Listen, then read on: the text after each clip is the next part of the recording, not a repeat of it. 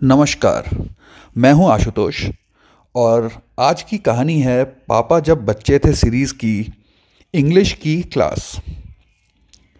पापा की मम्मी यानी दादी जीजीआईसी में इंग्लिश की लेक्चरर थी। Government girls inter college Haldwani का सबसे बड़ा लड़कियों का स्कूल था और यहाँ हज़ारों लड़कियाँ पढ़ती थी। ये एक हिंदी मीडियम स्कूल था और इंग्लिश की क्लासेस यहाँ सिक्स क्लास से शुरू होती थी। आप सोचिए कि कहाँ आजकल स्कूल जाने से पहले ही बच्चे फर्राटेदार इंग्लिश बोलते हैं और उन दिनों सिक्स क्लास में आने पर इन लड़कियों को पहली बार ए बी सी पढ़ाया जाता था। इन लड़कियों के लिए इंग्लिश पढ़ना कोई माउंट एवरेस्ट फतेह करने से कम न था। दादी सीनियर क्लासेस को पढ़ाती थी और पूरे स्कूल में उनकी छवि एक बहुत ही स्ट्रिक्ट टीचर की थी। उस जमाने में फर्राटेदार अंग्रेज़ी बोलने वाली और कीट्स और शेक्सपियर को कोट करने वाली दादी से सारी लड़कियाँ बहुत इंप्रेस रहती थी और उनसे डरती भी बहुत थी कि कहीं मैडम इंग्लिश में कुछ पूछ ना लें।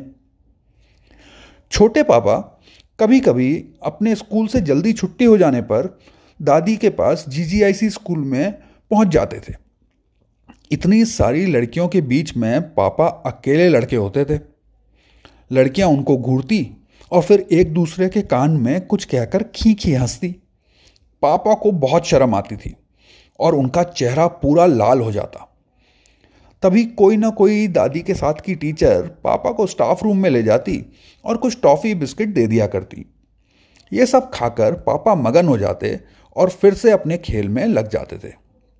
लेकिन कभी कभी पापा जब ज़्यादा तंग करते तो उनको दादी की ही किसी क्लास में बैठा दिया जाता था।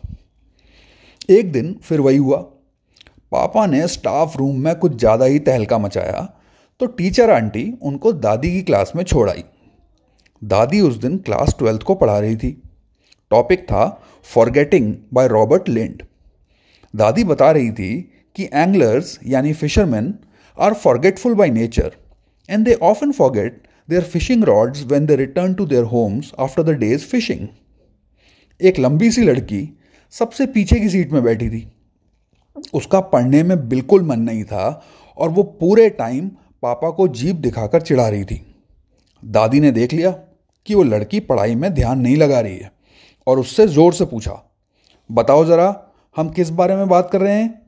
Tell me who are anglers जी चिड़ी मार मैम वो लड़की ज़ोर से चिल्लाई।